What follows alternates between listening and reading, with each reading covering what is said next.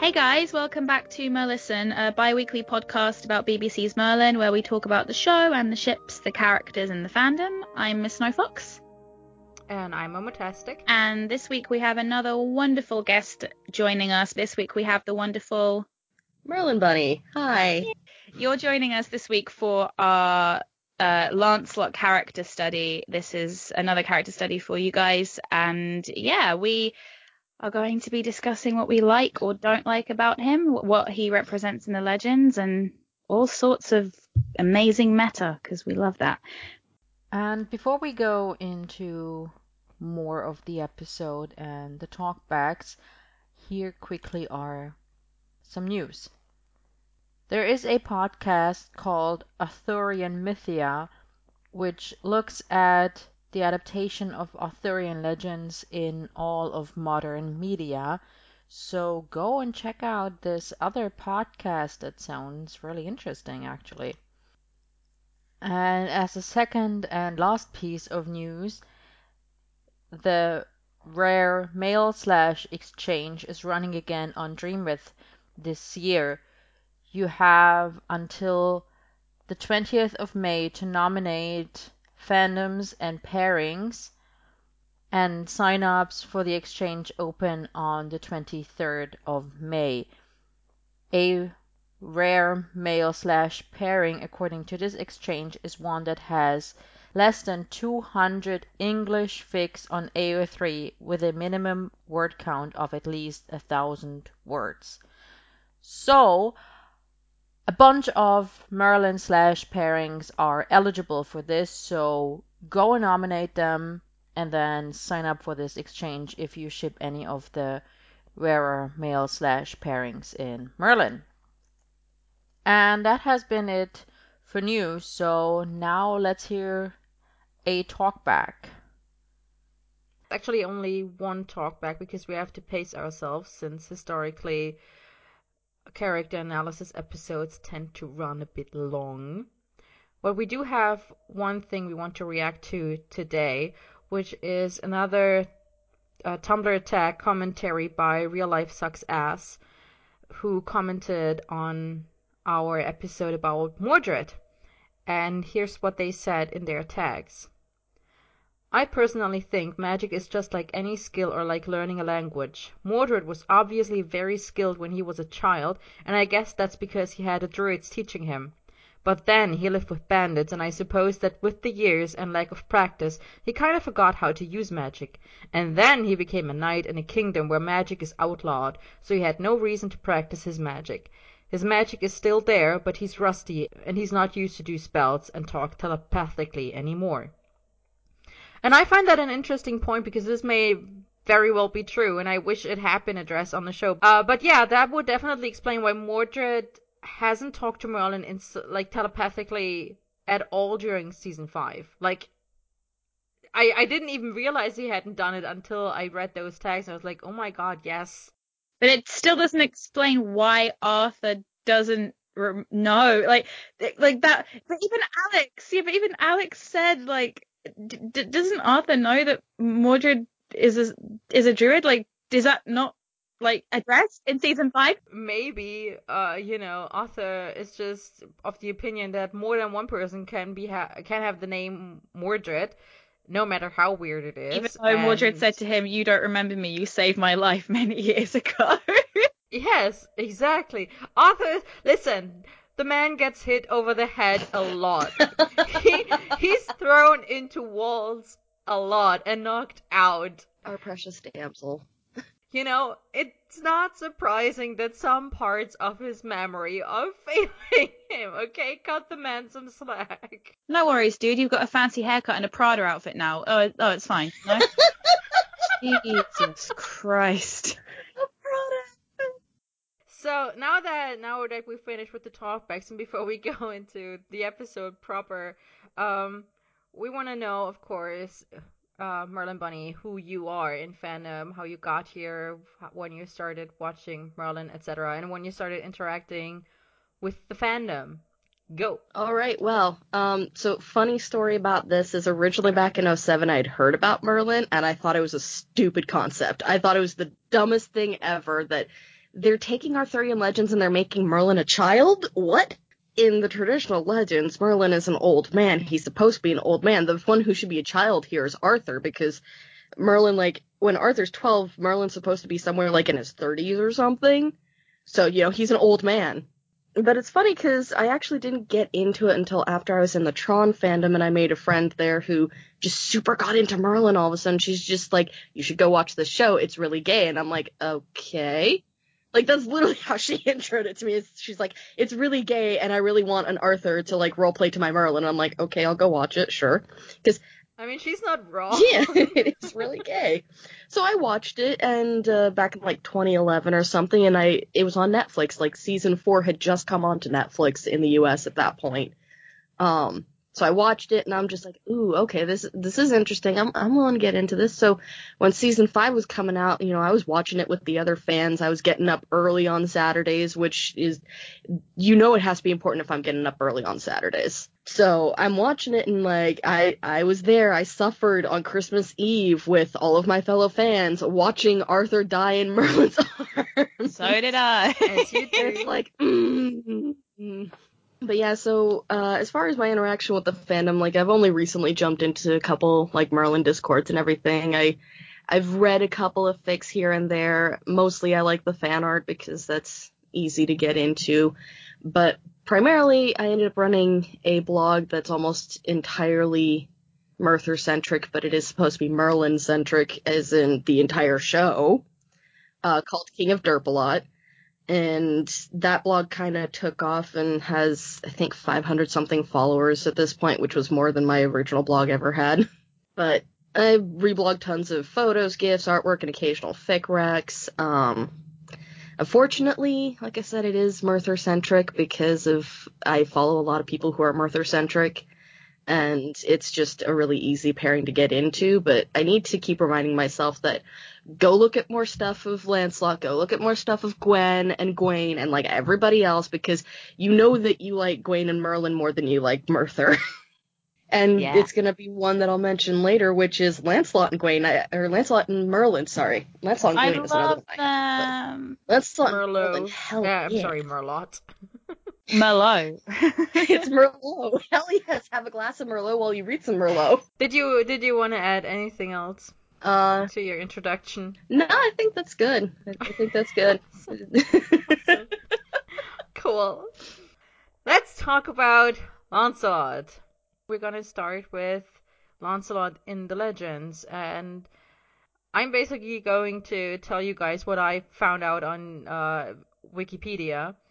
And uh, Merlin Bunny is gonna jump in and either correct me or add to that whenever uh, As I do, whenever there's something I I I in my ignorant uh, personality uh, forgot or deliberately left out. So Sir Lancelot du Lac literally translates to Lancelot of the Lake, which dun dun dun foreshadowing or something like that. Obviously, he's a knight of the Round Table, and in the legends, he's one of the, if not the most trusted companion to Arthur. Um, of course, he's also the greatest swordsman and jouster of his age. Basically, he's the original Mary Sue, which is a thing I have mentioned on this podcast before. He's like, uh, yeah, he's he's a total Mary Sue. And the best part is he wasn't even in the original legends. So his first appearance is in like the 12th century uh, in a French poem, and then uh, he gets mentioned somewhere else, and then in another poem which is called Lancelot, the Knight of the Cart. And uh, now he's the protagonist, so now people really care about him. Which I mean, something I've heard from someone who actually like had to read it in school.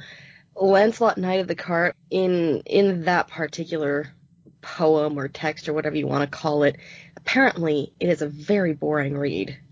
It is not fun to go through. I actually read it voluntarily because I because I love Lancelot. No, it is not. They're not meant to be read for fun. They're meant to be read, you know, by people like 500 years ago who, you know, this is how they read things. One interesting thing about this poem is that it already mentions an affair between him and Guinevere. Yeah, it Mhm. that got coined really, really early on. And then there are a bunch of sequels and spin offs that take up his character after this poem.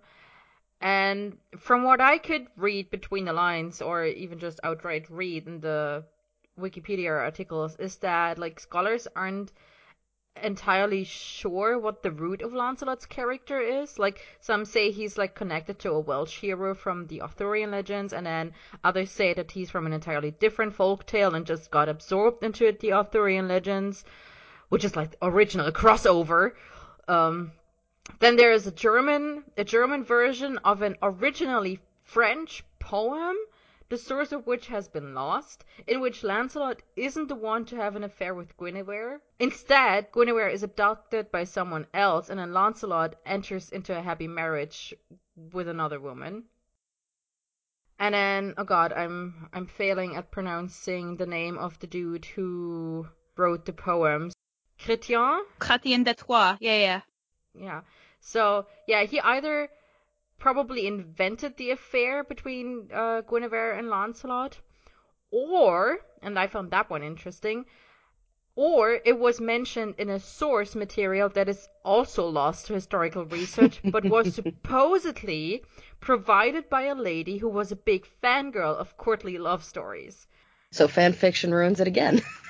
yeah, basically. Or makes it better. Like, headcanons. Headcanons ruined it. But it is worth noting that, like, as far as historical developments go, it was pretty common to have stories about, you know, because one of the things that this doesn't really cover is in Lancelot, he is supposedly a child who was stolen away by fairies and raised by the Lady of the Lake, which is where he gets yeah, the I was I was about to say that, yeah. Yeah. Um, so stories like that were very common at the time because it's kind of like, you know, our version of Red Riding Hood where it's more of a story of, hey, don't talk to strangers because they come and kill you or something. And they're pedophiles. Um, and then of course there's always stories of like heroes who show up at tournaments and try and basically take all three prizes and that kind of stuff. Like that's that's pretty common, so it wouldn't be surprising if it was literally just, you know, dash of this, dash of that. This sounds good. Yeah, this this makes a great Lancelot stew. We'll just keep that and uh, ship it out to everybody. It's fine. That's fine. yeah, so you already mentioned it that um that according to the French novels and also Le Morte d'Arthur, I I never know if it's should be d'Arthur or Darthur or I don't know. Um, he's a he's supposed to be of noble birth. The Lancelot, not Arthur. He's supposed to be of noble birth, and then stolen by the Lady of the Lake while Lancelot was still a baby. Which makes me think, where is my Freya Lancelot fic? because that should happen. Anyway, it's the Lady of the Lake who sends Lancelot to Arthur's uh, court, and there he falls in love with Guinevere. And depending on the source, either he starts an affair almost right away, or several years later. And uh, it's only like, and there are always all the women are fawning over Lancelot, like all of them. Uh, and Morgana, or like Morgan Le Fay, was supposedly also one of the women fawning over Lancelot, only that she goes as far as abducting him a bunch of times, in the hopes of finally Stockholm syndroming him into loving her, which now explains where the BBC writers got the idea from. That does explain it, yeah. So there was one woman uh, called Elaine, who's the daughter of the Fisher King, who is smart enough to disguise herself as Guinevere and thus trick Lancelot into sleeping with her. As you do. This is where it gets really interesting. Elaine gets pregnant uh, and gives birth to Lancelot's son, Galahad it also results in his uh in his banishment because the real Guinevere finds out that he slept with another woman and is not impressed by that. Nope. Mm. And then apparently Lancelot loses his mind for a while out of grief and wanders around the woods until he meets Elaine again. And then he later sees the Grail and is miraculously cured from his madness and promptly heads back for Camelot. And then he takes part in the quest for the Grail. Um, also, side note, Galahad, Lancelot's son, is the one who ultimately finds the Grail, thus robbing Percival, the original knight, original knight, to have received the Grail of his important role. Mm-hmm. I am still bitter about that. Oh, you should be. Because on top of that, not only does he steal the opportunity from Percival, but like as a result of this, Galahad has now taken the role of the purest and best noble knight instead of Lancelot. Like he literally he steals his dad's title. Yeah, he has inherited the Mary Sue gene. I mean, ah. It's ridiculous. It is. It is. Lancelot's and Guinevere's affair also causes um, multiple deaths, including almost Guinevere's own death, because she was supposed to be burned at the stake for infidelity, as they would have done. But it also caused a war between Lancelot and Arthur, and ultimately Mordred's chance to seize the throne for himself and fight against Arthur and then kill him. So, after that, Lancelot retires to a hermitage because Guinevere has become a nun and wouldn't even kiss him one more time because she blamed all the destruction on their affair and now wants to repent. Which I gotta say, at least she saw the light at some point.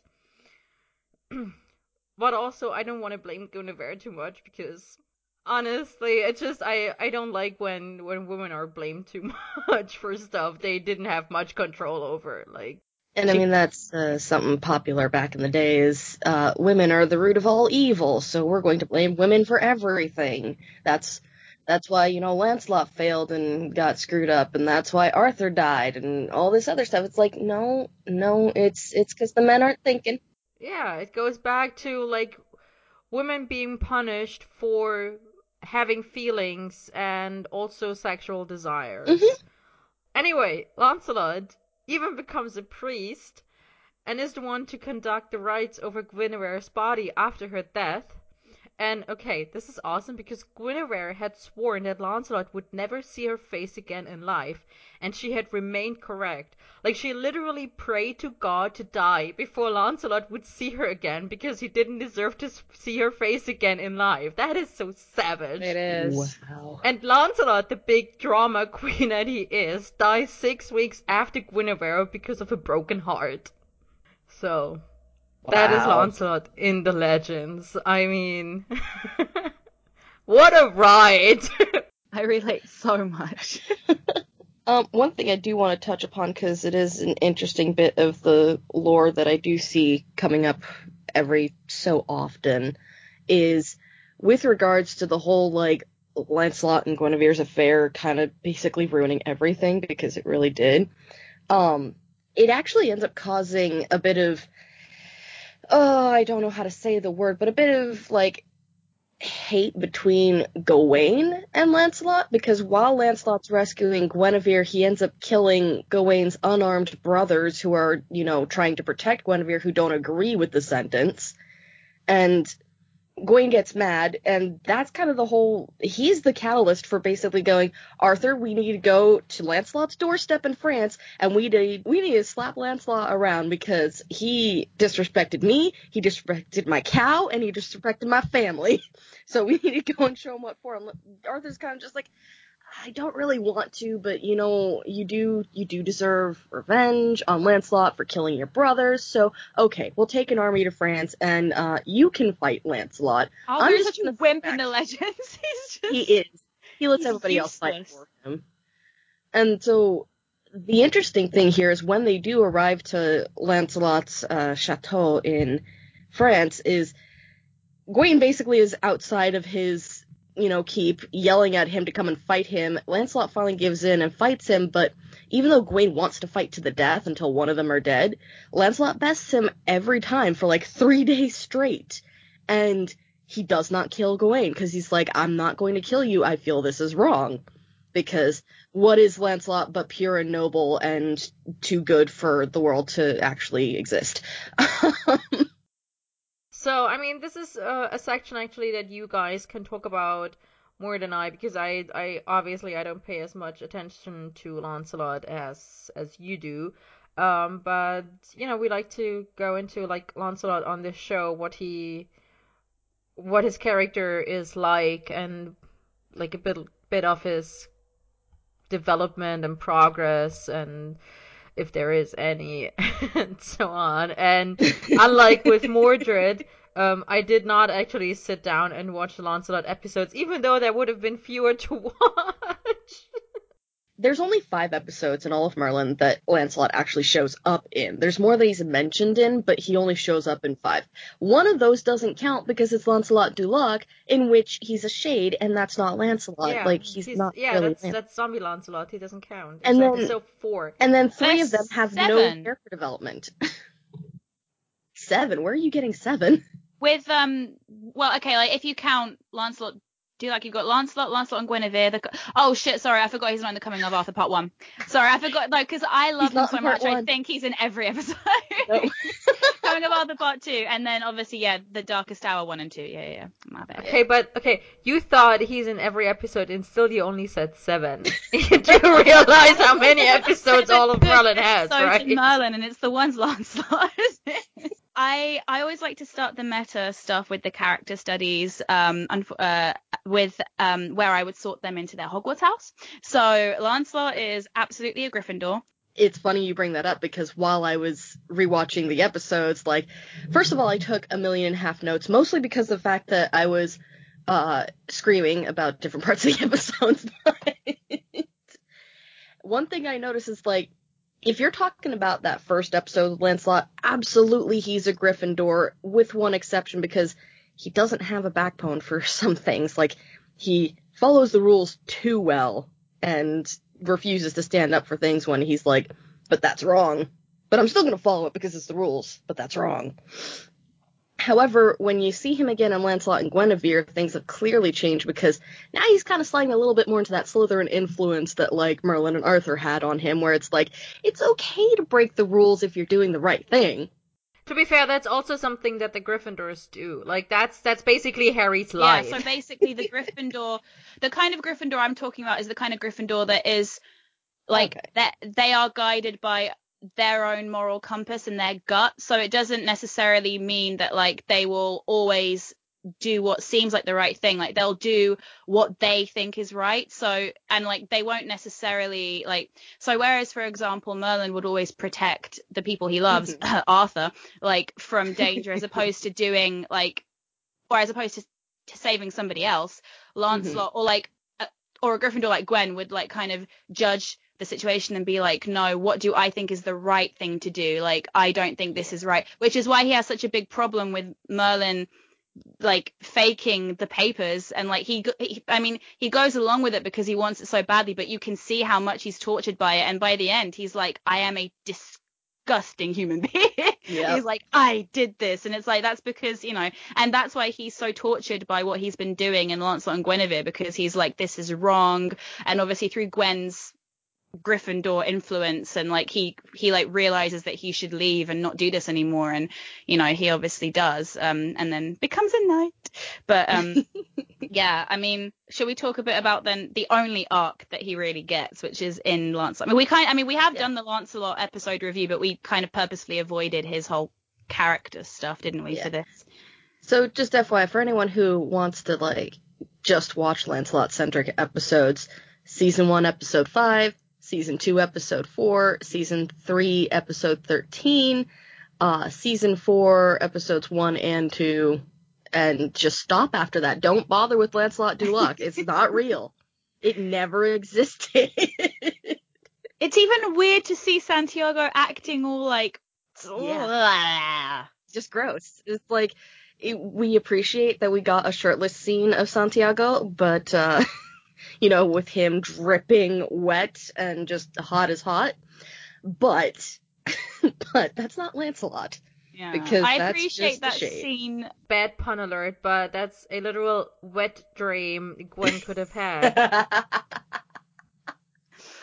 Just saying. Yeah. Or Merlin. Like Or Arthur. Mhm.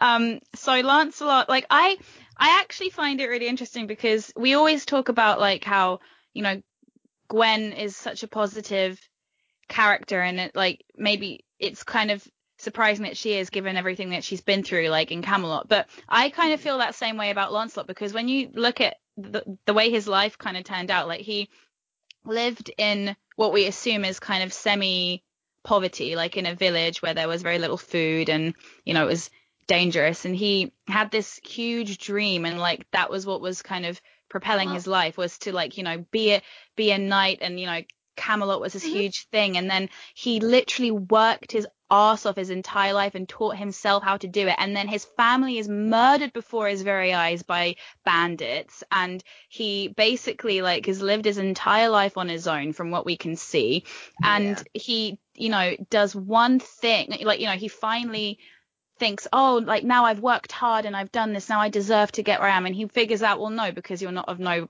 of noble birth so he makes one stupid Exactly. decision and fakes these papers and then feels so bad about himself like that he just basically like exiles himself from Camelot you know falls in love with this woman like whatever like in the show it's you know like like you know he falls in love with Gwen that's what we're supposed to believe textually Mhm. then he has to leave because he feels so bad and then gets caught up with these like ruffians like who like he's forced to like murder people to like survive and then he like comes back as a knight and basically has to like watch the woman he loves like fall in love with somebody else and then he's killed like because he sacri and I'm like poor but like you didn't even have a chance to be happy like Yeah. not once like can someone just throw this guy a bone like what on earth it's just I don't know. I know that you're not his biggest fan, Momo, but I mean, you, come on, this guy, come on, I just give He deserved something. better writing. He Yes. absolutely deserved better writing and more screen time.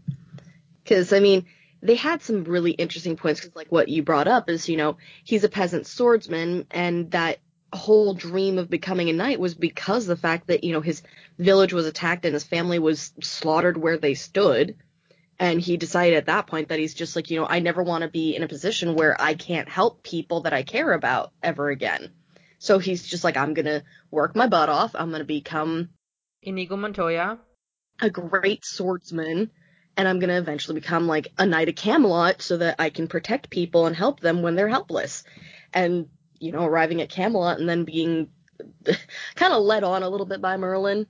Let's be real, because Merlin's like, yeah, no, you could totally do it. And Gaius is the one who's like, except he's not a knight because he's not of noble birth. Like, he can't become a knight because he's not a noble birth. And Merlin's like, I, I got this, I got this. No, don't Oh, worry, Merlin. don't worry, I got this. And In a in a New Yorker accident. I got this. Merlin, we love you, but son, It's still so early, yeah. Merlin is still so naive at this point, and Gaius basically uh-huh. fulfills the role in this episode of being the one to be like, "Let me pour you a tall glass of this is how it is." Yeah, Like he's because he's including a tall glass of the ultimate hangover cure.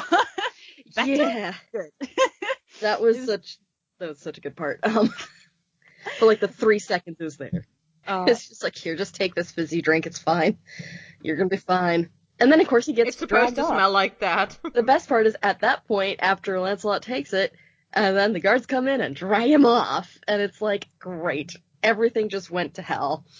Um, so of Oh. course you know we get all of that fun stuff where we get Lancelot being in the fucking dungeons because everybody ends up in the dungeons at some point if they're an important character. and then breaks out because the guards are useless. yeah, because Camelot, the most secure prison in the world.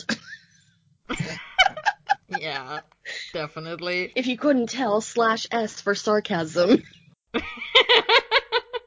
I think Oh. like what what might be worth a mention here, like just before we go further into like his meta and like the future seasons, is like what I'm just trying to get my head around why, like seriously, why they did this character like this because Lancelot is a main like like he's a protagonist in the legends. He's one of the catalysts for Camelot's downfall, and Yeah.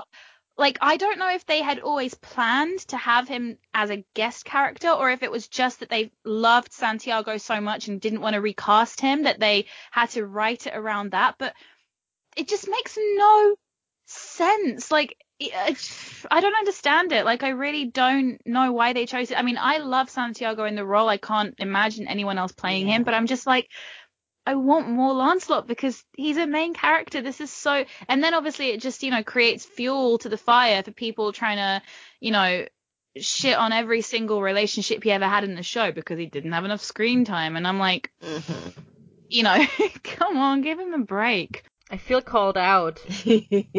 That's actually something I did bring up with uh, my discussion last night because I was talking about how, yeah, I'm doing all this study on Lancelot and I'm trying to find some like decent fics of him because now that I've been reading fics of him where he's actually written well, like I appreciate the people who do write him well.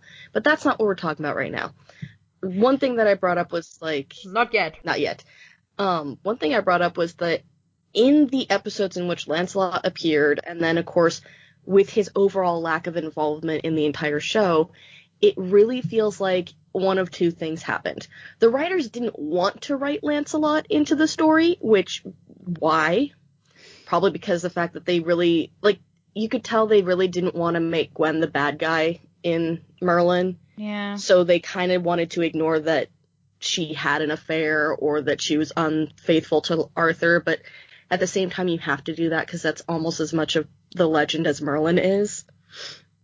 So I think they they either really didn't want to include Lancelot but kind of had to because of whatever reason, or it literally just came down to Santiago either didn't have enough time or was too expensive to keep on as a permanent cast member. Mm.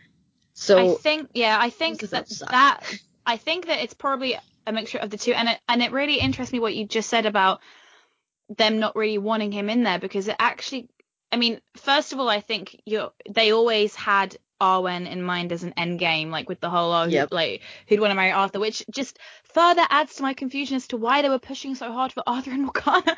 like it, just, like literally for season one, yeah. I, I mean, because I really like them. I mean, I've said it several times on this podcast. I, I, I like, I actively shipped them when I first watched the show, and they are literally still being developed all the way up to the finale, and then dropped during the hiatus with no explanation. So that just confuses me if they were truly pushing for an Arwen endgame. But hey, what do I know? I wasn't paid to write the show, but I, I think also, um, I think that because if you, I mean, I know that we see the show as like, oh, it's like drawn on so many aspects of, of the legends, but if you really look at it, a huge part of the Arthurian legend is the whole uh, thing surrounding the incest and the way that Mordred was born. A huge part of the Arthurian legend is the, well, I mean, sexual coercion that happens when, you know, Nimue, like, you know, does, uh, oh God, what, um, what is it that happens when she enchants, um, is it Gorlois to look like Uther or something like that so that No, other great way around. have- It was Uther to look like Gorlois. So Uther can sleep with Igraine. like yeah, so that Igraine is yeah basically sexually coerced like that you know so they changed that like you know so there are certain things that they could change but if you're going to introduce Lancelot as a character you cannot physically change much about the whole betrayal part of it unless you do it the way they did it but then it doesn't really count because it doesn't lead to anything he literally is just used as a mid game for the Arwen end game which is a bit yeah. silly. So yeah, I guess you're right. They really t- keep it family friendly, which the Arthurian legends aren't. But if you're gonna keep it family friendly and get rid of the incest and get rid of the rape and get rid of everything that makes it, you know, as dark and twisted as it is, then you can't really have the affair either because it was a sexual affair. It wasn't a love affair. Like they did Exactly. sleep together. So it's yeah. I mean, how else? How else are you gonna do it? Because you can't really have her fall in love with him because then you'd have to actually write it decently. like which they did like they wrote her falling in love with him and then they just kind of got made him leave and i'm like that that isn't fixing your problem that's And just they they on top of that also poorly wrote Gwen's like struggle between choosing between Lancelot and Arthur because here's the thing every time Lancelot showed up and wooed Gwen he would then go shit I have to leave. Bye. It's like Lancelot can you please stop doing this? I understand you're trying to be an honest and noble man and you don't want to get between like Arthur and Gwen because you want Gwen to have the best and obviously that's going to be Arthur. Hint it's not. Um no no offense arwen shippers i do love you but at the same time arthur is a very abusive man. And yikes yikes. Gwen is actually the good part of him at points so mm-hmm. But that's you another should thing wa- uh, yeah i mean you should listen to the Arwen episode that we did because literally like that was one of my big like I wouldn't have even really minded Arwen if it wasn't the whole like yeah like they just basically the only reason Arwen ever happened was because Lancelot cho- chose to leave. If he hadn't chosen to leave, Yeah. Gwen would married him and that would have been the end of the show. like that would or have been it. we would have seen some conflict with Gwen that you know she loves both of them, but who does she choose? Yeah. But instead, Lancelot makes the choice for her by leaving, and that's my biggest gripe with Lancelot. Like that's for me, that's that's flaw number one for him is that he He dares to presume to know better what Gwen wants than Gwen herself. and other people too. Like he does it with a lot of other people too. It's he's it, as I as I coined it, your wants over mine. He tends to shoot himself in the foot in order to make other people happy. Yeah. Uh he the whole reason he left Camelot in season 1 is because he defeated the Griffin and Arthur dragged him back because Arthur was going to be like, "Dad, dad, no, look, Lancelot's a great person, you should let him be a knight." And Uther's like, "Yeah, no, I'll pardon him. I won't, you know, kill him because he falsified information." And Arthur's just like, "No, that's not good enough. He needs to be a knight. You don't understand. I have a boner for this guy. I mean, what? yeah, he's my boyfriend. He's my new boyfriend. I want to love him." And Daddy, I love him. Literally it seems like that's the scene there but lancelot you know after talking with merlin and for some reason talking about merlin's magic openly in front of two guards standing guard at the door to the royal chambers what are you doing lancelot It's nothing Gaius hasn't done a million times, like shouting, Merlin, did you use magic? While the door is open and people are walking past. I mean, worst kept secret in all of Camelot. seriously Just I like don't know Merlin's homosexuality. Yep Everybody knows. why does she seem to be affecting you merlin gee i don't know maybe because i'm gay definitely not because i have magic um Oh, God. but no I like think Lancelot, though, like, I mean, because we, we, like, like, me and my mum have discussed this before because, like, obviously this is, like, her biggest thing with Lancelot as well. And, like, I don't really like it either, but I think what I kind of get from him in terms of a character is this, th- is the sense that he literally just, like, I think you wrote this in your notes, Mama, like, he literally thinks so little of himself that I don't think there is any kind of arrogance in these decisions that he's making of I'm going to leave because it's for the best of this person because I think I know better. It's literally like he's so like blindsided by how much he like like his low self-worth that he cannot fathom a situation where he thinks he would be an actual choice for someone as a good part of their life like which is a really interesting like psychological thing to go into but I genuinely don't think it's any like I don't think there's any malice in it. Like I think if he ever knew like how upset it made Gwen or you know any of the other I mean Merlin I guess is is the only other person that although he kind of understands like Lancelot's reasons but I think if he ever really knew he probably wouldn't have left like if he had any idea how she felt about him but they didn't have a chance to talk because it was just all so awkward it's like Yeah, but that's also because he didn't give them a chance I know to talk. Like, if he had stuck around a little bit longer, they would have had a chance to actually talk about it. But he didn't. He was like, nope, I'm gonna go because I think Gwen deserves better. And honestly, yeah, she does. For that alone, she does. Uh, but like, it's his own fault. Like, I don't, I, I reject that that explanation that he would have acted differently had he known how she feels because he he didn't want to find out he didn't give her a chance to to show him you know and so i'm like nope like there's there's if there is an opposite of nice guy tm in this moment lancelot is it But I mean, when it comes to the first season one, that was literally Lancelot chose to leave because he personally saw that he was causing a rift between Uther and Arthur, and he didn't want to be causing a rift there. And that kind of brings us to like the season two, episode four stuff, in which, yeah, first of all, I would like to point out that during this episode, Lancelot is actually suffering from fucking depression. Like, he Oh, has the hallmarks yes. of depression now because he's gotten into this rut where, like, he's pit fighting and it's not noble work, and he he's given up on his dream because he's never going to become a knight and so he's basically just doing things in order to survive so he kind of took a little bit more of that you know i don't have to be noble with everything Yeah. Isn't there also like in the because they they novelized the TV series and then also filled the gaps between episodes and seasons in some places. And isn't there like a book that like tells the story of Lancelot after he left Camelot and before we meet him again again in Lancelot and Guinevere that is basically about how depressing his life has become? There If there is, is, I haven't uh, read it. there is a Lancelot and Guinevere book. I've not read it in a really long time, so I wouldn't remember. But I, I can before we do um the Lancelot and Gwen stuff, I can always read it and try and fill in the gaps. But yeah, I mean, I think Yeah. you know by the state of him, it's pretty obvious. it's Oh yeah, he's in a not depressive slump. I mean, he even he even says to Gwen that you know, it seems my destiny is to entertain men like Hengist, and I have nothing left to live for. And that's when Gwen is like being the cheerleader and just being like, no, you're everything good in this world. You're not meant to just entertain and fight people. And Lancelot kind of restores his hope then, and then he does a bunch of dramatics and is stupid. Because I'm sorry if there are very few characters in the show, I think, that are more dramatic than Lancelot when it comes to the things he does.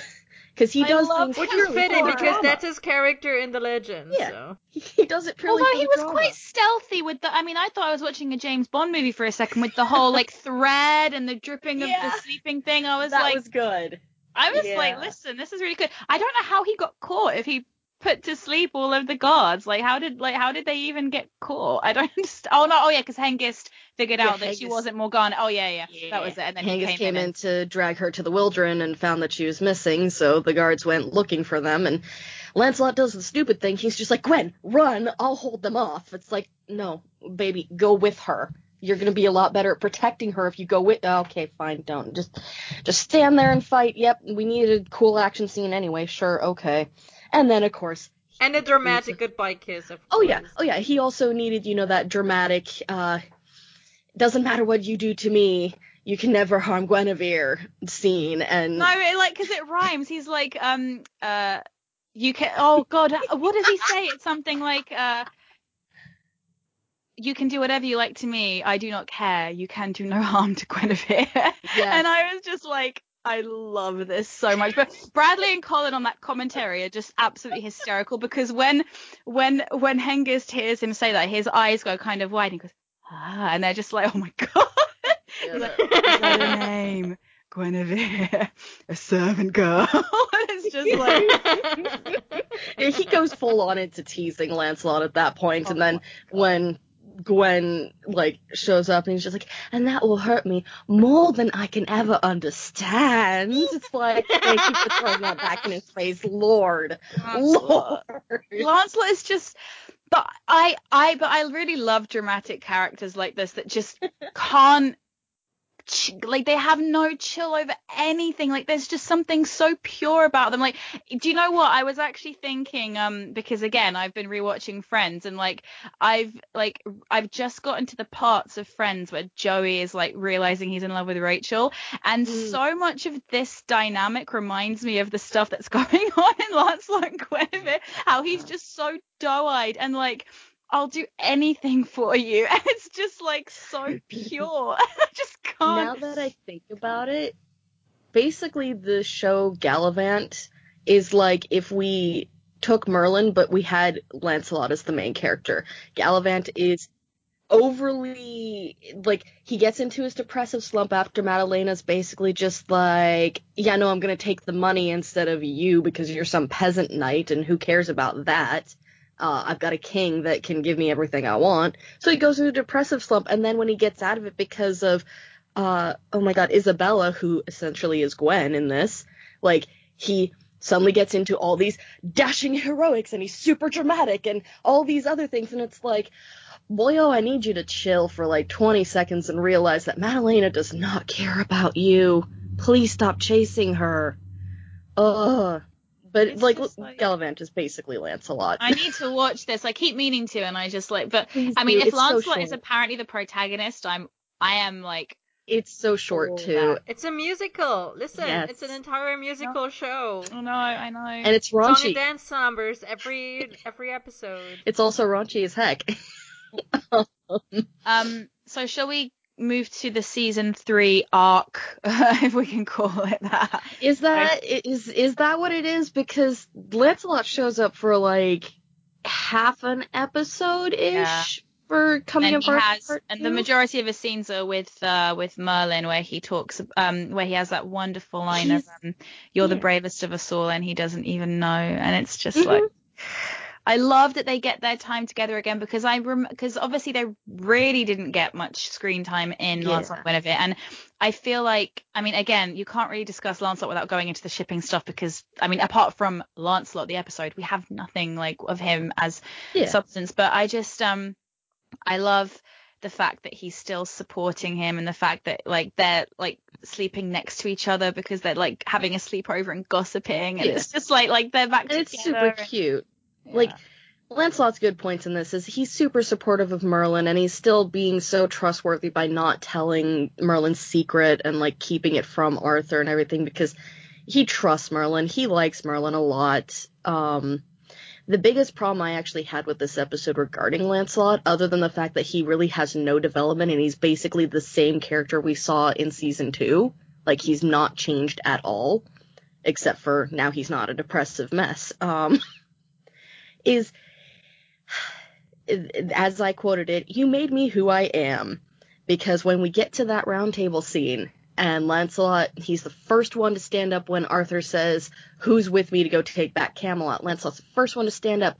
And then he says something that I hate so much, which is that Arthur was the reason why he decided to become a knight. Arthur is the reason why he's noble and good because Arthur taught him the meaning of being noble and good and trustworthy and honest and loyal. It's like, bitch, you knew that before you met Arthur. Mm-hmm. The only thing Arthur taught you was that sometimes you can bend the rules. Yeah, basically. Although I will say that that speech I love because when he Oh, says one, but what like what um I've uh when uh when uh, he says like I think he says something like yeah you taught me about the knight's code and blah blah blah blah and then he says everything that is right and good and when he says good he looks down to look at Gwen and I'm like oh ah, so that's why you like it. I like all of it because anytime Lancelot gets lines I'm like yes Well, but yes. like just I do he love gets that so few. but the fact that he's the first one to stand up, like I know that they wanted to have Merlin be the last one, but I find it weird, like textually, not like the way you would write it, but textually, why would Lancelot be the first one to stand up when he's literally like just got there? And like, wouldn't Well- like Merlin be the first one to pipe up and be like, yeah, I'm gonna support my boyfriend? Like he's always doing that, and I'm just like, this is just One, Merlin has pretenses to keep up that he's the lackadaisical servant who doesn't want to be in his role, uh, which everyone in Camelot knows it's a lie, baby. Like, you can stop with the games. On the other side, the reason why Lancelot's the first one to stand up versus someone like Leon, who is more than ready to die for his king. We all know this. Like, Leon doesn't have a character other than I'm loyal to Arthur. Um, And also, I'm immortal. and also I'm immortal by accident. Oops. Um, but Lancelot stands up because, well, first of all, personally, uh, something that does come up in the legends, and people have been theorizing on it quite a bit, is that there is a strong, strong hint that Lancelot had a thing for Arthur. More than Oh, just, you yeah. know, I'm more than just I'm super loyal to my king because this is my king. It's like, no, Lancelot wanted to get between the sheets with Arthur. Do I have to make that noise Oh, again? definitely. it's literally like, have you ever? Uh, because I mention this on the podcast all the time, but have you ever read The Mists of Avalon? Not yet. Oh, I love it. Like literally, I'm just like. There is actually like a like a tiff that Gwen and Arthur have where she says to him like, you know, when you, me, and Lancelot were sleeping together to try and make that baby, it seemed like you were enjoying it far too much. And it's basically her like saying maybe it's not me that's the reason why we can't have a child. Maybe it's because you have impure thoughts about men. And it's just so brilliant. I think I'm remembering it correctly. And he's like, oh, no, no, that's not what it is. And I'm just like, yeah, right. so what? A, so I think that kind of wraps up the season three part for Lancelot. Which, apart from the fact that he finally gets to become a knight, which is just so wonderful. I, I just, I'm always Mhm. really happy for him. But again, it's one of those things, isn't it? That it's it's a. But I feel like everyone in this show kind of doesn't really get everything that they really want, and they always have to like lose something. Like he gets to be a knight, but then he has Yeah. to live in Camelot watching Gwen and Arthur falling in love, so he kind of has that to contend with and everything. But um, then we get to the two episode season in season four, which I mean, what I find very strange about this um is we have the whole thing with I mean, obviously all of the normal stuff with, you know, him loving Gwen and her asking him to protect Arthur, which is his job, but Mhm. okay. And like him just being, you know, like saying, yeah, like I'll protect him with my life, which he literally takes like literally, and apparently none of the other knights do. um, but what, like, you have the whole thing with the dragon where he's like, oh, Sir Lancelot, the the bravest and most noble of them all, and it just makes it sound like he was a a much bigger character than he was. B like he Mhm. still has this destiny ahead of him because he hasn't done anything as a knight yet. Like he has been brave and noble, but but then again, like this is the thing with this show is that these characters never got to fulfill their roles as Merlin, Arthur, Guinevere, Morgan, Lancelot. Or they they never got to do that because they just kind of did those things in season five, but not really because like ah, but you know, it's like Merlin never got to be this great sorcerer. Arthur never got to be the king that you know Mhm. cured Albion.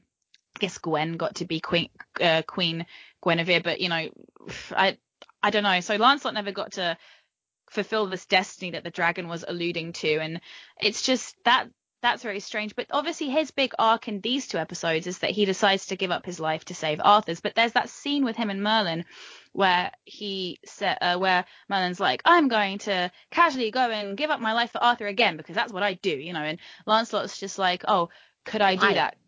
Could I, um, could I, could I willingly give my life for something? And Merlin says, well, um, you have to have a reason, something that's more important than anything. And that kind of, he, I think Lancelot thinks of Gwen and that she asked him to protect Arthur, and that's why he goes into the veil. But I'm like, why is this a character arc for him? He would have already done that. Like, why does he have to be retaught this? Like, are we really expected to believe that he wouldn't walk into the veil if Gwen asked him to? Like, what is that? Like, that makes no sense. Like, they d- didn't know what to do with him once they had him in the show for two Yeah. episodes. Like, you couldn't give him one thing to do.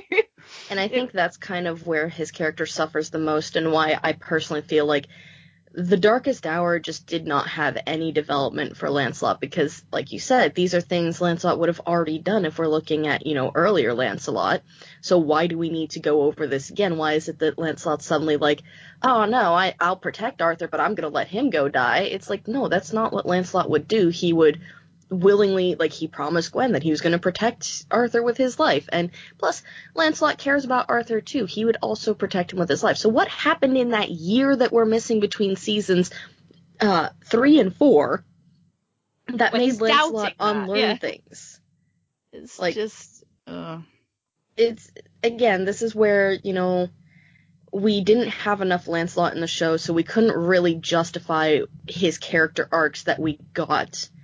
So it's really hard to sit here and be like, oh yeah, Lancelot developed so much in season four. It's like, well, even though he was in more episodes in that season than probably any other season, um, because he was in two episodes instead of one. I'd just like to point that out. Oh, two episodes God. instead of one because I still don't consider that la- that third episode.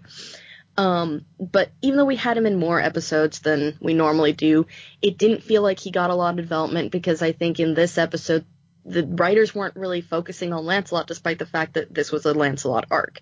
They were more Mhm. focusing on Merlin and Arthur and how Merlin feels without his powers because the Dorocha prevent Yeah. him from, you know, using his powers and so now we're going to focus on Arthur being afraid but chivalrous and yet Lancelot's supposed to be the hero of the day here. What's going on? it's not very well. And also, the, you know, bear in mind, this is the first episode that we get of all the knights being knights together, and there's so much to balance, and they Yeah. just didn't. Yeah, I mean, it's just a really disappointing. I mean, I'm. I'm really happy that he got to have like the hero's death and everything. And obviously, like, I know that everything that happened in later season four with him, you know, I'm I'm glad that it didn't end up coloring like everyone else's opinion of him, even though like he, you know, did unwillingly the things that he did, and like he got to go in Mhm. peace, and Merlin sent him off in peace. But yeah, it's just, I mean, I mean, I cried when he died. I like, especially with you know the the whole pyre they made for him, and like I I wasn't hmm I was really shocked when he just like died. I just wasn't expecting them to kill him off, and it was the ultimate like, look, guys, it Yeah. it was sort of like being in a relationship where you're like, we've tried to make this work, we've brought it back several times, and it's just not gonna work. So we'll break it off, and we'll never see each other again. And that's kind of what they did with him. They just started to kill him, even though they had another season. Like, were you really that scared of letting Gwen have feelings for him and having an actual drama? Ugh, it's just Yeah, that was kind of the. It definitely felt like again, the writers just didn't want to deal with writing Lancelot, and more specifically, writing the drama between Gwen and Arthur and Lancelot, because, like you said, for some reason, we're two episodes into season four. We've only had three episodes with Lancelot so far. And we kill off Lancelot, meaning that he only had five episodes. But it's interesting to note that even the Merlin Wiki does turn around and list Lancelot du Lac as a cameo. They Yeah. acknowledge that that's not an episode in which Lancelot shows up. He's just a cameo in there, despite it being literally primarily about Lancelot and Gwen in that episode. Yeah, I mean, what's really interesting actually, so I um I went to the BFI screenings for Merlin season 3 and season 4 and they only screened Darkest Hour part 1 because the like they had only just finished the CGI on Darkest Hour part 1 2 hours before they showed it to us.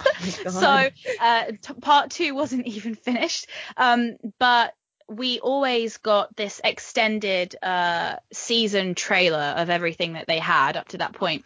You can probably still find it somewhere on YouTube, but obviously we knew that Lancelot was back. Now, as a like as a Gwenslot shipper, I was really excited to think they would finally do something with this story. Um, like they would bring it back, and like it wasn't until Lancelot like that we realized they were really going for an Arwen endgame and nothing else, and that they were burying the Gwenslot stuff. But up until that By point, it literally was, burying you know, Lancelot. yeah, like it was it was like pretty much anyone's guess. But in the trailer, they showed um the the shot of Gwen leaning in to kiss him with that like look in her eye and him leaning down and then Arthur going for them uh, with um with like his sword drawn and that was the only part of the episode that they showed. Another thing that they showed was a clip I mean I might be misremembering it but I but I don't think I would have like misseen this because I'm always looking for Lancelot. They showed a clip of Lancelot and then they took a clip of Gwen from Lamia and she's trying to save Merlin saying get away from him. Mhm. So they were really making it seem in the trailer as if they were really going for this storyline. And so when yeah. and so when we got Lancelot du Lac, I was like, oh, you bastards! like Yeah. this is so not what I signed up for. Yeah, I like- thought we were gonna get yeah. Season four could have easily been literally the Lancelot Guinevere arc where we deal with that, like we come to terms with how Arwen does come about, and instead we basically get uh Lancelot dying in the first two episodes, and then Uther dying shortly after so that Arthur can become king, and then the rest of it is like it, it's nothing. It's just all of a sudden we have a bunch of drama between Arthur and Gwen, and then Gwen disappears for like five episodes, showing up briefly in a couple of them to essentially warn Camelot of danger Yeah. via Merlin. And then she re-shows up, you know, at the end of the series, and it's like we could have actually had an entire season dedicated to just dealing with the Lancelot, Gwen, Arthur trifecta Exactly. of trouble. I mean, I'm even thinking now, like, well, we've had a year's gap between season three and four. You, you know, Gwen is looking after Uther. You know, Arthur's stressed out because he's running the kingdom. You could easily have come into season four with some um uh feeling as if time has passed because we've again we've touched upon this, but it never feels to me with these gaps as if time has passed because everyone seems to um not I mean obviously they look the same roughly they look the same they have a different haircut but they but they kind of don't feel like they've lived a year. And um, and I think with this with having Santiago on as maybe they, they could have had like had him as a regular you know everything was going on in the coming of Arthur. Lancelot comes back and you know if you were gonna start looking at this Lancelot and Gwen thing you know what if Gwen and Arthur are starting to feel a little bit you know strain on their relationship because of everything that Arthur has to do. Then obviously Uther dies very suddenly. That's going to affect Arthur, and he obviously has issues anyway. And you Mhm. know, then they have that. You know, I mean, they do have a genuine rift in episode five, but you could bring it forward. Like if you know, um, if Agravain starts whispering in his ear earlier about, you know, oh, you maybe you shouldn't be seeing her anymore now that you're king, like way way earlier in the season, and that can cause a genuine, you know, rift or a breakup, if you will. You know, not that they would dating or anything and you know Yeah. if if you could actually feed some of the Lancelot stuff in there you could genuinely have Gwen turn to Lancelot for comfort and you know Mhm. feelings and have it you know they she, she wouldn't have to be with Arthur for that to happen if you're so against that in your show but you know um you know you had them fall out why not just you know hang on like you literally I mean I know that they did the thing with Lancelot like that was fake and she left but like would it really have been that bad if it had been real? But if not then yeah just Mhm. have her and Arthur have their differences like you know he's he's king now. It's not all that it's cracked up to be. They can't get married straight away. And Gwen's like well I've been waiting all this time. I'm gonna go and be with someone that does you know want to be with me. And Yeah. like you know isn't gonna keep me waiting and stuff. And like you know I've been I've been waiting for you all these years and now you're you know all of a sudden like going back on your promise? Well no. So Yeah.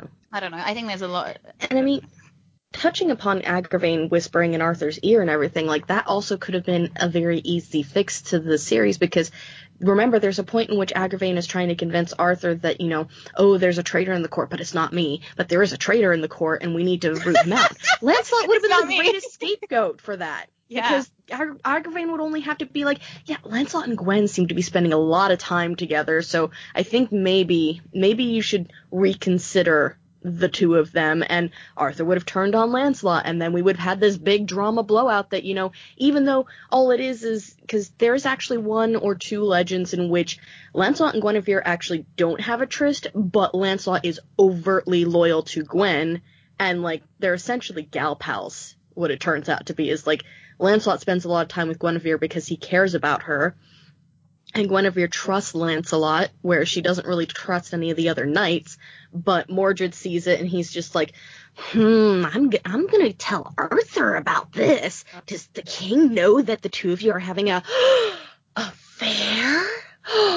How does he know dare that it's not actually an affair though or does he assume not it's an affair. affair Oh no, he assumes that it, he. I think he knows it's not an affair, Ah, but he's going to present it as an affair so that Arthur will turn on Lancelot and Gwen in order to basically cause a rift between the perfect pair of the kingdom. Yeah, Like- there is. I mean, I remember years ago, I had a like. I think this was before even season four had aired.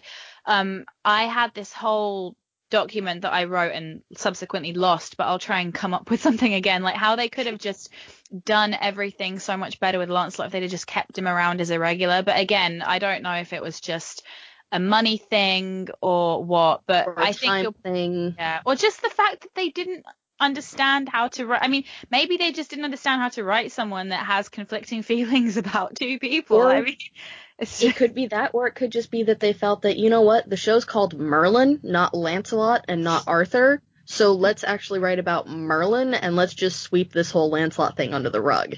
God. because I think a lot of that also does play into it as the art, the uh, writers were just kind of just like, you know, Lancelot's important to Gwen and Arthur.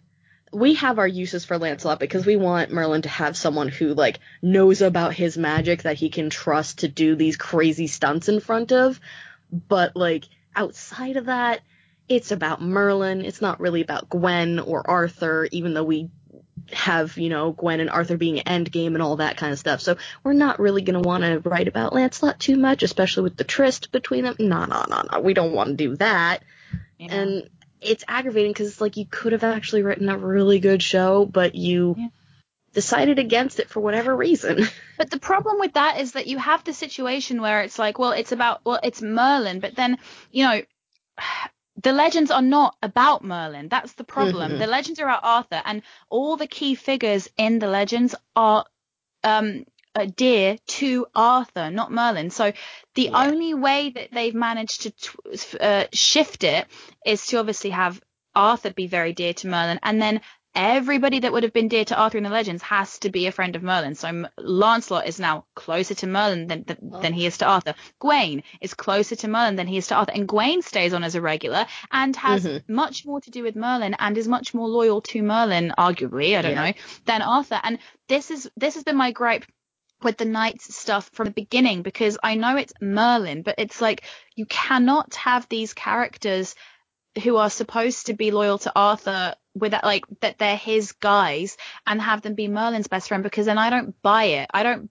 buy it that they love Yeah. Arthur because Merlin's the one that you have introduced them to first. And the only knight that we have that I would actually agree that that's the case is Leon. Leon is really the the Lancelot of this story. And but I mean that is kind of how I've always described him because he Yeah. is his right hand man. You know, I I think it's a joke that Gawain is like one of the knights in this show because he doesn't really like they forced the whole him and Arthur thing in the in his episode so much, but he gets to stay on and like I just mm-hmm. feel like you know oh I don't know it's just such a shame and uh, like thoroughly confusing. I mean I w- I mean I guess I'd rather him have what he had than be like a Percival who doesn't get to speak. I think Yeah. like even Tom at like at conventions is like they're like, "What's your favorite line that you have in Merlin?" And they like like ask everyone, and he's just like, "Sire." like he knows, Yeah. he knows that he's lucky to be there. But again, it's just like, you know, the knights couldn't develop Lancelot, the most important knight and one of the main characters Yep. of every single romance.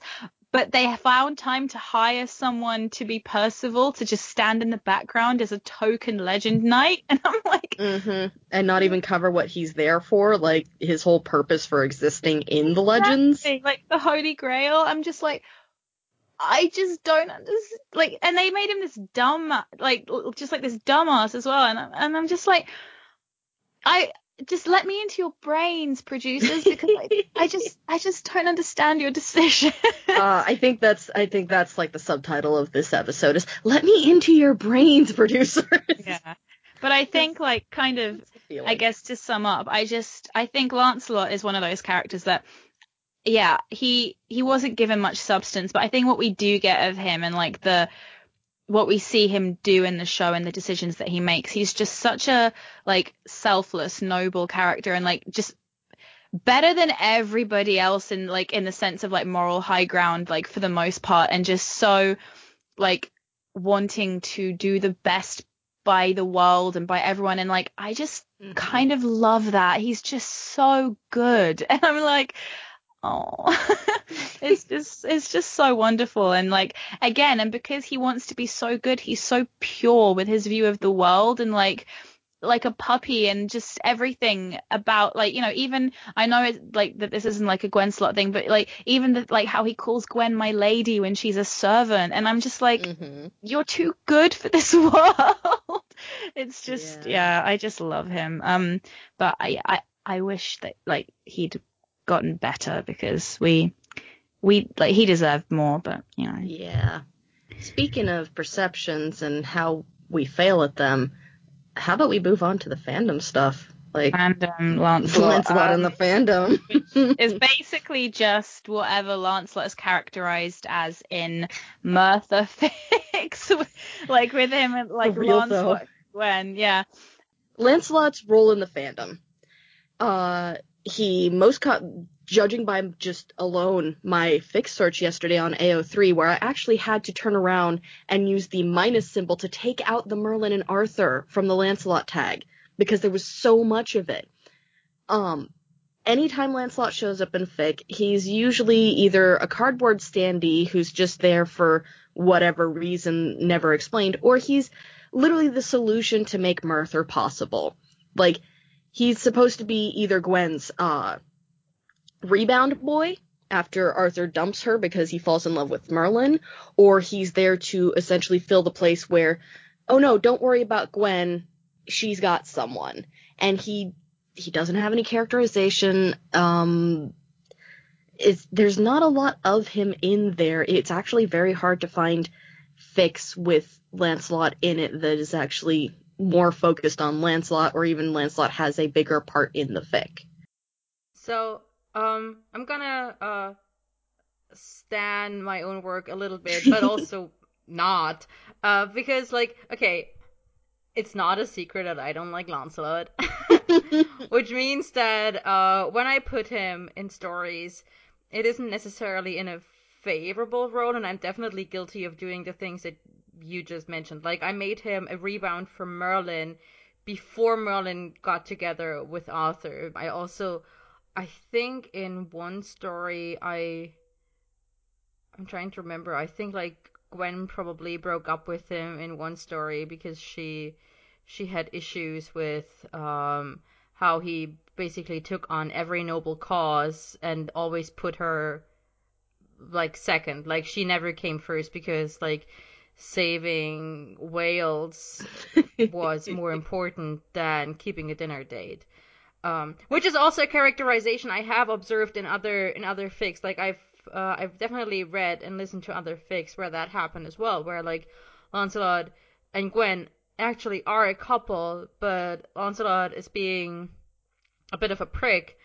And like, I mean, he's not actually being a prick. He's like doing the Lancelot thing that he gets stereotyped for, like like I said, saving gnarled whales or uh, other endangered species or deworming orphans in South America or I don't know what. And uh, Gwen is just like done waiting for him. Oh yeah, I did that in my Christmas story. I remember now.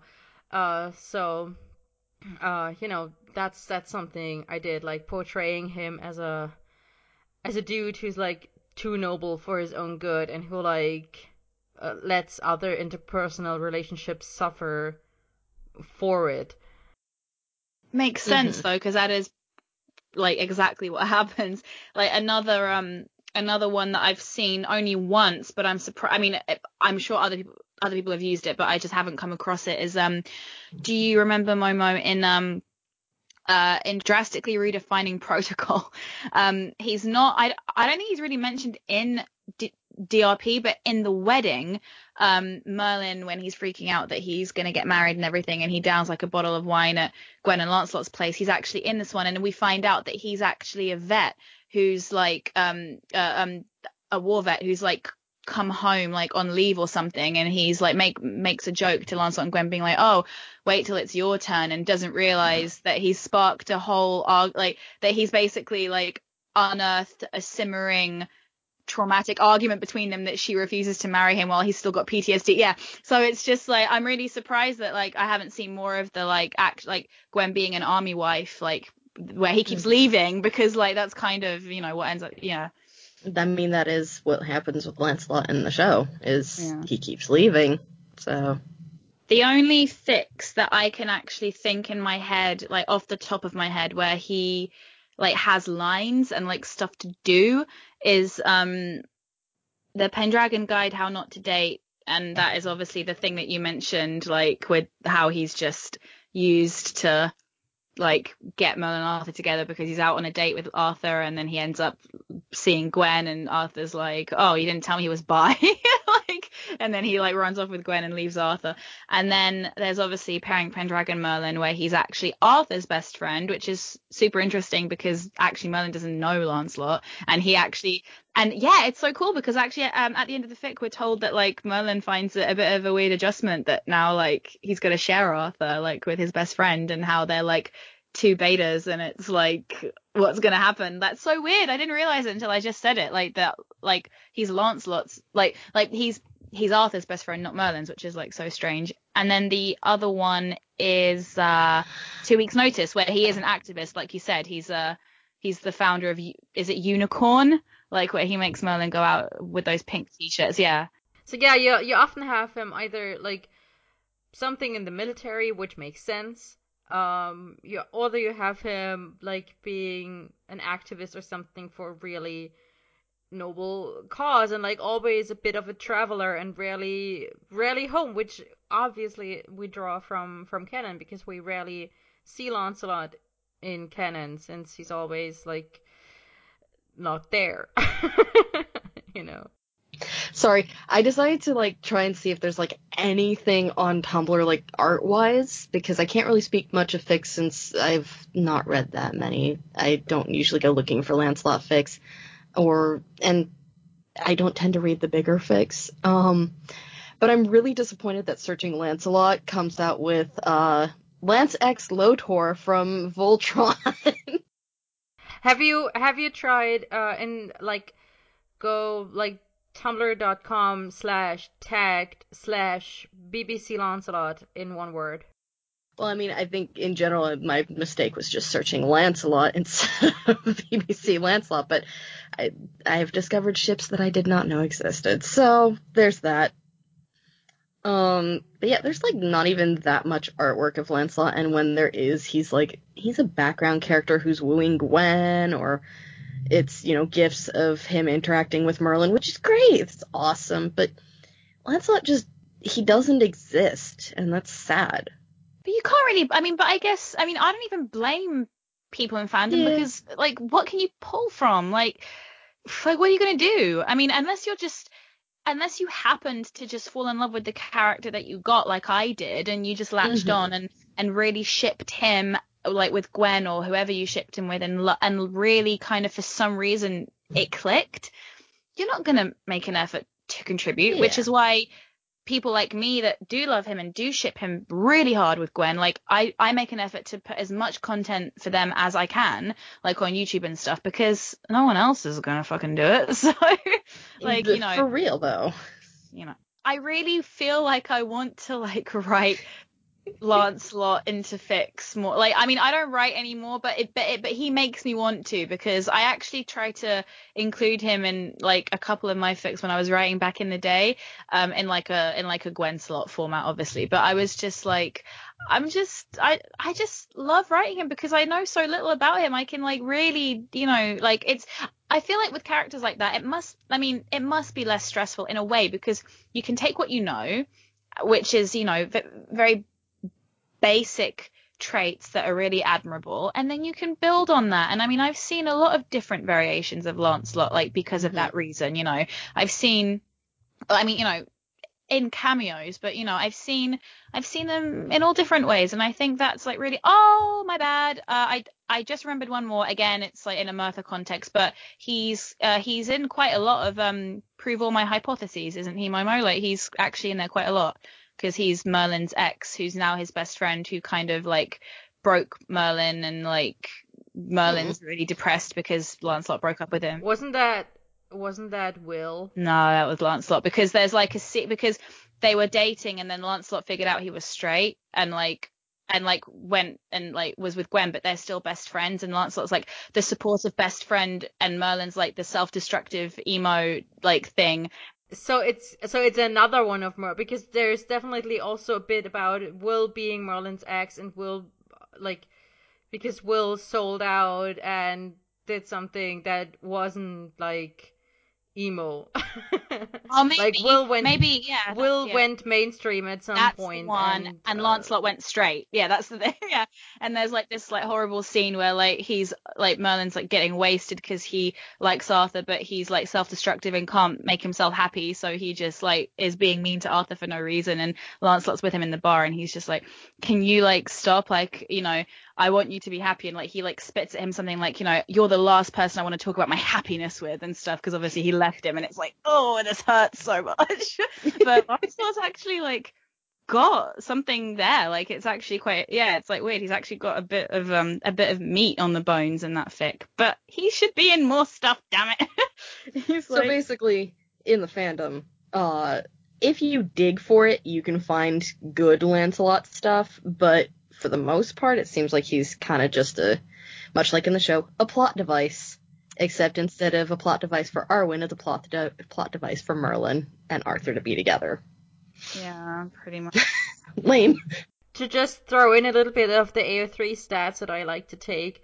Um, this is from the beginning of April, uh, 2018, when I when I checked. Uh, the the character tag is Lancelot and then in parentheses Merlin, like I've said before, because this is the BBC Merlin specific character tag, unlike Lancelot du Lac, which is just like all the Lancelots. um, and so in the in the BBC Merlin Lancelot tag, there are like, or there were uh, in April like 2,600 works, more or less, uh, with that character tag, which really is not that much, but like I wonder how many of those works just tagged him because he shows up Or he's a is talked mention. about Yeah. or it has a brief mention because I doubt that all of those uh, over 200, 200, two and a half thousand works actually feature him prominently. Um, but yeah, and then you have the the top five ships, which are of course Gwen and Lancelot with over a thousand works, and then the next one is Lancelot and Merlin with only 157 works Mm-hmm. which is which is sad. And Gwen Lancelot with 66, and then Lancelot and Arthur with 32, and also Gwen Lancelot and Arthur with also 32, and then a bunch of other ships as well. But yeah, it's just there's not much not much content for Lancelot, which I find which I personally find interesting because I mean I don't like him or not not that much at least. But I always had the impression that overall in fandom he was really liked and beloved Mm-hmm. and I don't really understand why not more people write stuff about him But it's the same or, thing. or put him put him in yeah I mean yeah it's when he when he does get put into stuff it's always it's always the same thing I know but like I'm I still find it interesting that not more people try to do other things with Lancelot even with the with the well worn cliches and tropes that we attach to him I don't understand why people don't make more with that Yeah, but look at Arwen. Like, you know, they're they're shipped, you know, by a lot of people in the fandom. I mean, I don't know how many, but it's not like it's a ship like Gwen and Lancelot. Like, it has a pretty substantial following in the fandom, and they have next to nothing like written about them for a for a canon ship. So loving a character sometimes isn't enough. I feel like in fandoms, characters have to be a very specific trope for people to actually write stuff about them. And I feel like Lancelot is one of those characters that you moon over in the tags, but you don't really do much with him in your fic. Like that's that like that's the impression I get. I feel like sometimes even though people can love a character, like they don't really end up. Do- I mean, even But is there is there like a demand for more Lancelot? Like, I mean, you guys clearly want more Lancelot content, and I'm sure other people want more Lancelot content, and I don't understand why the people who want the content don't make it. Wherein I I don't want the Lancelot content, and yet I make Well, it. I do. I um I I think the last time I counted, I either have more or the or the same amount of vids on my YouTube channel for Lancelot and Gwen as I do for Merlin and Arthur, which is obviously my area in the fandom. I don't write anymore. If I did, I would absolutely do. Okay, fair, fair. You you with the with the vids, but like What about Like, me? not not to not to offend you, but like fan videos aren't like the the the fan work that is mainly consumed in fandom, at least not anymore.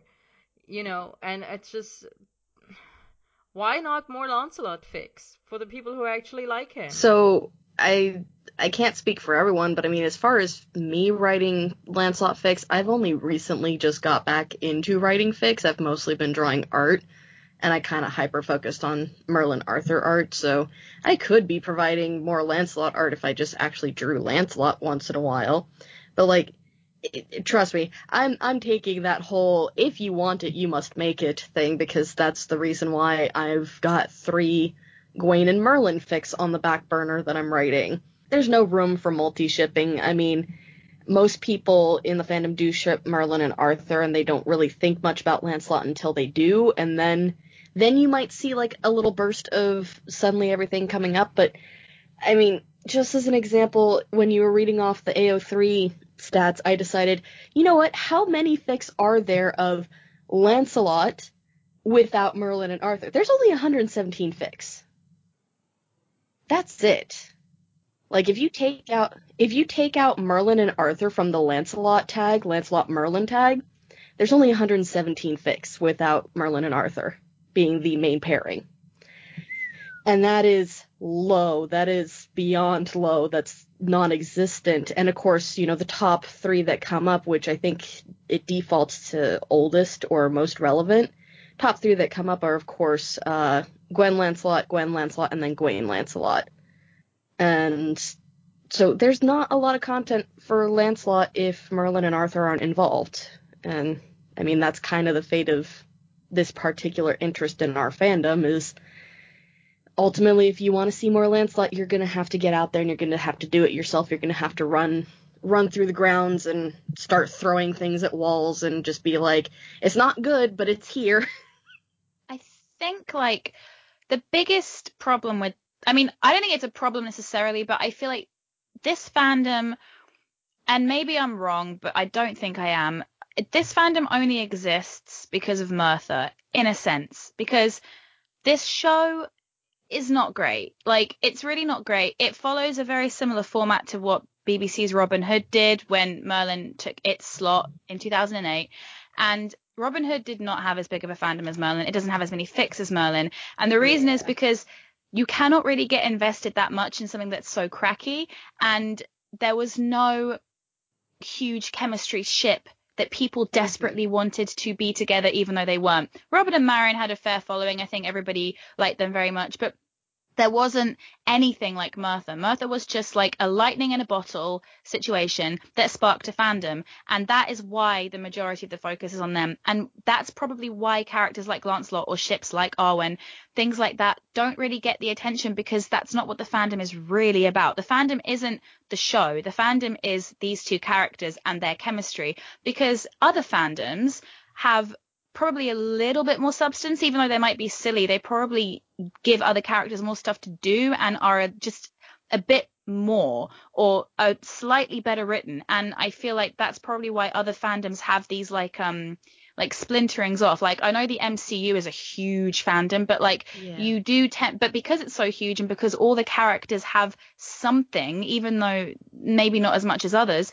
you do get these splinterings off. So you're not necessarily in the MCU fandom, you're in the Steve and Bucky fandom, or you're in the Steve and Tony fandom, or you're in the Wonder fan, like you know, or now you're in the Black Panther fandom, like you know, because these characters actually have something. It's not, but this fandom is built upon this relationship. So I guess in a way, it's just kind of, I mean, you can't really expect anymore, can you? Because no one really got into the show because of Lancelot, and no one's going to keep yeah. watching because of Lancelot, which is a shame, but that's because well, the show is again. just crack on crack on crack. again, if they're if they're gonna watch the show for Lancelot, they don't have much to watch. So how about we uh, give our listeners a couple of recs since there's just so little content, might as well, you know, go looking directly for for the good stuff. Well, yes. do you want me to start this off? Because I actually have three recs that surprised the hell out of me to find.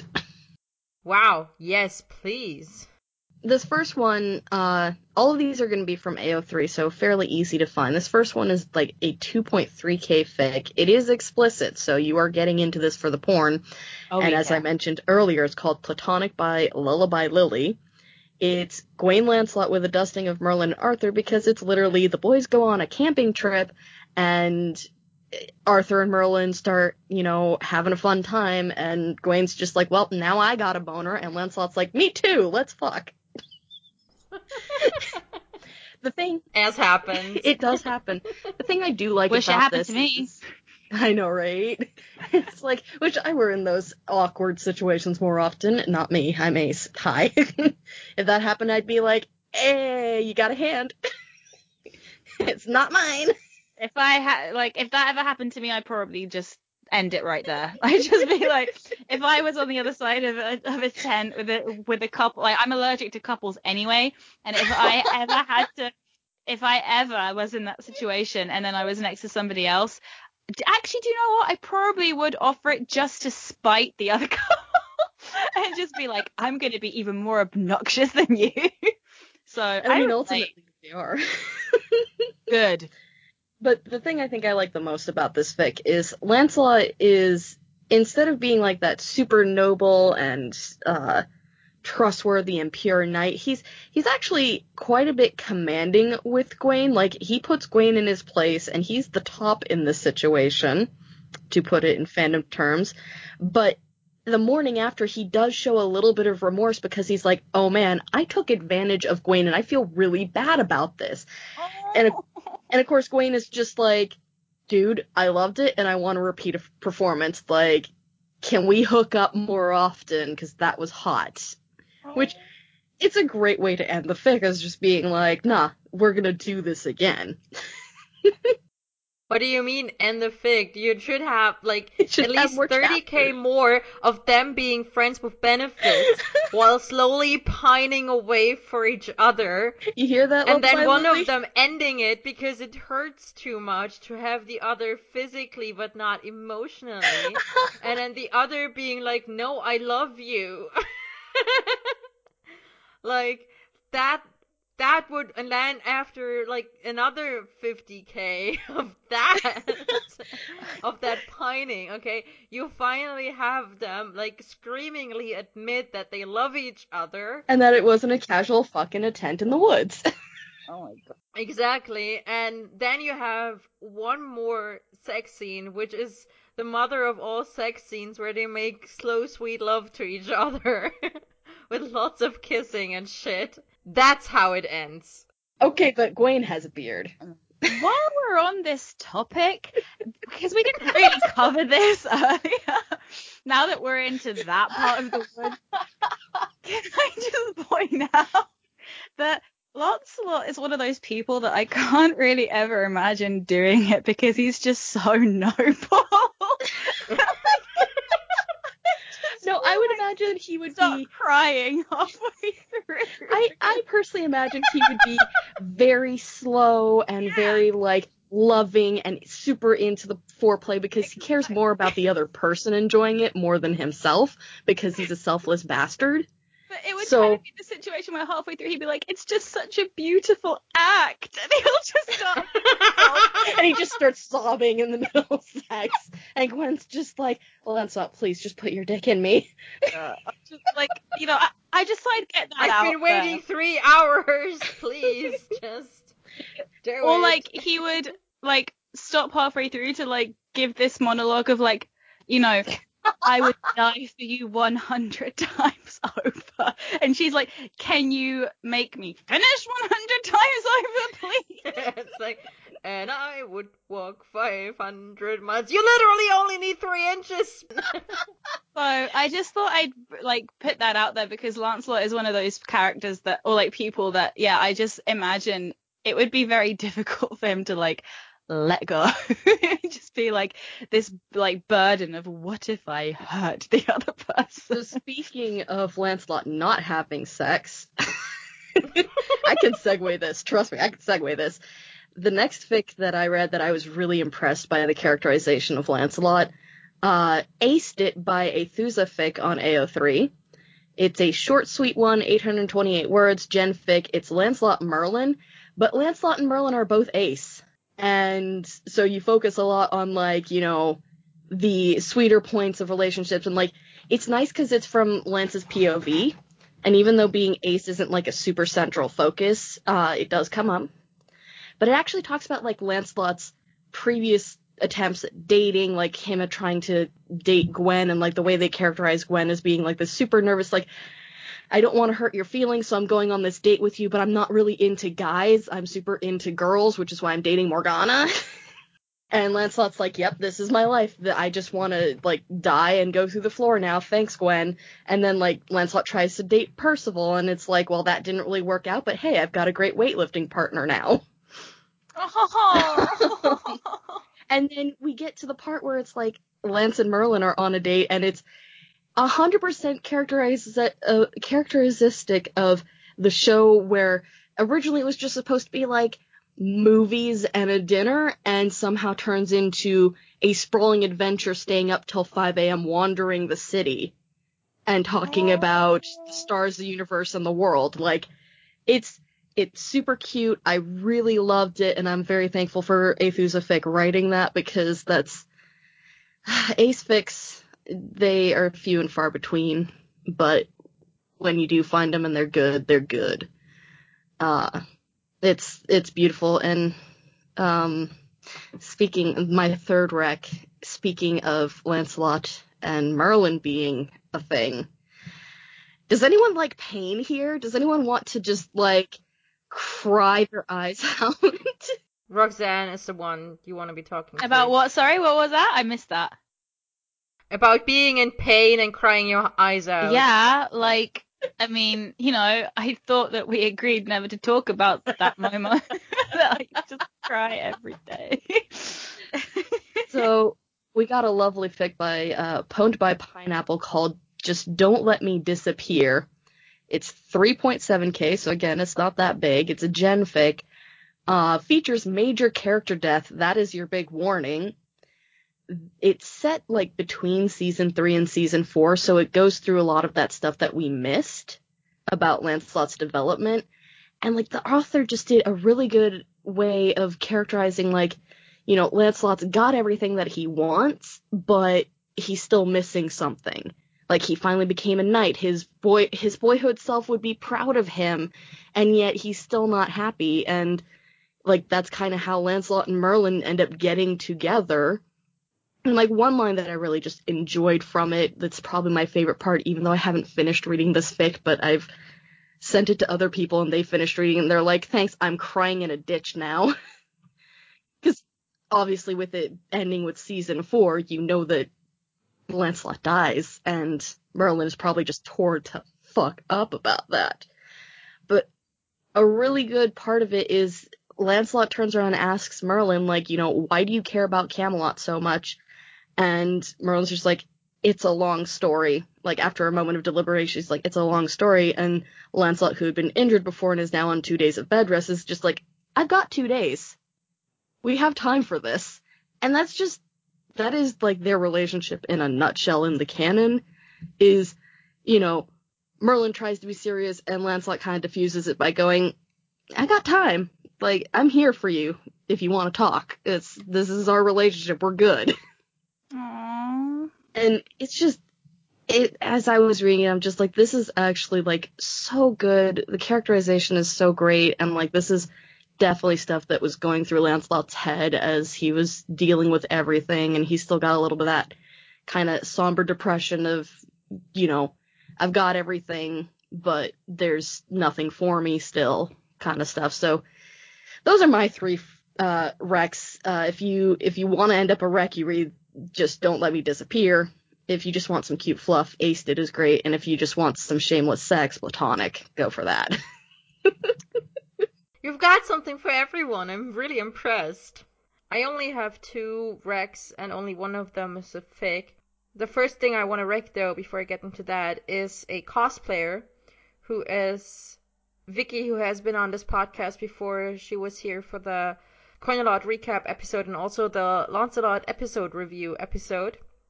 Um, she is VJW cosplay on Tumblr, and she cosplays Lancelot for one thing. Lancelot as a as a knight, and Lancelot is also her favorite character. And she also does other Santiago cosplays, like his character from Musketeers.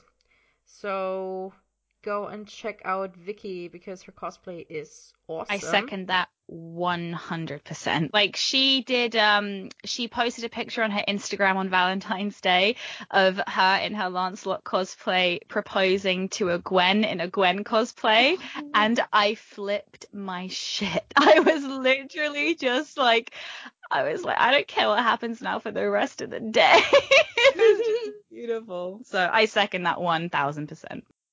And my second recommendation is a podfic and fic. Um, it's called The Curious Incident of the Harpies in Broad Daylight. It was written by Katie Falls, and the podfic is read by Lunchy. It's rated teen, it's about two and a half thousand words long. The summary is The abbreviated adventures of Gawain and Lancelot, not quite knights for hire, parenthesis, while we wait for Arthur to become king. So basically a story about Gawain and Lancelot who meet by accident sometime after season three, yeah, that's when Gwaine shows up. So after season three, at some point, Gwaine and Lancelot, who are both not allowed into Camelot at the moment, um, meet uh, because they're trying to fight a creature, I think, and both of them shout, For the Lady Guinevere! and that's how they realize uh, they have something in common. And uh, it is basically just hilarious and excellent. Uh, and Lonchi, of course, does an amazing job with the with the pod fic. So it's definitely Gen uh, friendship fic for Gwaine and Lancelot, no shippy, and they're both kind of uh, pining over Gwen. So that's the most shippy part about it. And yeah, generally just really fun to read or listen to. So I've got three uh, vid recs today. Uh, one of them is by a video that I've uh, before, and it's uh, Estas, but with like four A's in between, and it's uh just it's called Lancelot du Lac Driving Nails, and it's like I'll be honest with you. Um, uh, the very few Lancelot vids that we have out there are basically kind of like vids that took the Lancelot du Lac version of Lancelot, thought he was super interesting, and then made like a really gritty video about him. But it's really good, and it is really um like serious and yeah. And she's a really good editor, so you should definitely check that out. Then the second one is called A Tribute to Lancelot, the Bravest and Most Noble of Them All by Poetry 94. Uh, that's really good. That's way more kind of the kind of vids I was looking for, which is basically him as a character and how, yeah, how noble and brave he is and all of the things that he's kind of done and sacrificed throughout the show. And it's really, really good. And then the third one is Save Me from the Dark, Lancelot 409. So it's focusing more on Lancelot du Lac and that whole side of things. Oh, it's edited by um oh god, uh Federica Lentighini. They're all really, really good. I really enjoy them. There's so few and far between Lancelot videos, which is why I might not post it as an official rec because it's actually been blocked worldwide for the song. Um, but I am going to plug my own one as well because I did make a Lancelot character video for a uh, for a Merlin vidding contest where we had to vid a character, and I chose to uh, use him because I hadn't done one before, and I used uh, "Fix You" by Coldplay, um, which is like so appropriate for Lancelot. But what I might do, um, if anyone does want to see it, is I'll try and upload it to like a um, MediaFire or something, and I'll leave like a link because you can't you can't see it on YouTube anymore. So yeah, those are our recs, uh, I don't have any more unless you guys have anything that you've just thought of, but that's it. and wow, that concludes our our episode on Lancelot today. Uh, thank you as ever for bearing with us and listening through to the end, which I assume you're doing and have done if you can hear me say this. And also thank you to our guest Merlin Bunny for coming on the show and talking to us it has been fun. Yes, it's been great. It's definitely made it worth getting up as early as I did. Uh, now I'm not gonna be able to. Yes, we we we do we do appreciate the sacrifices our guests make for this podcast because of time zones. Ah, listen, I make tons of sacrifices for the Merlin fandom. It's fine. What's one more? You're just like Merlin. Hey. And Lancelot. hey, hey, hey, hey. Oh god. In two weeks, we're going to give you another episode review. We're going to talk about the seventh episode of the first series, which is The Gates of Avalon. So yeah, for that it will just be Rox and me for a change. I'm sorry for everyone who got used to having guests on the podcast, but it's just us next time. And we'll talk to you then. I have been Momotastic. And I'm Miss Snowfox. And thank you again to our guest, Merlin Bunny. Thank you so much, guys. Bye. Bye.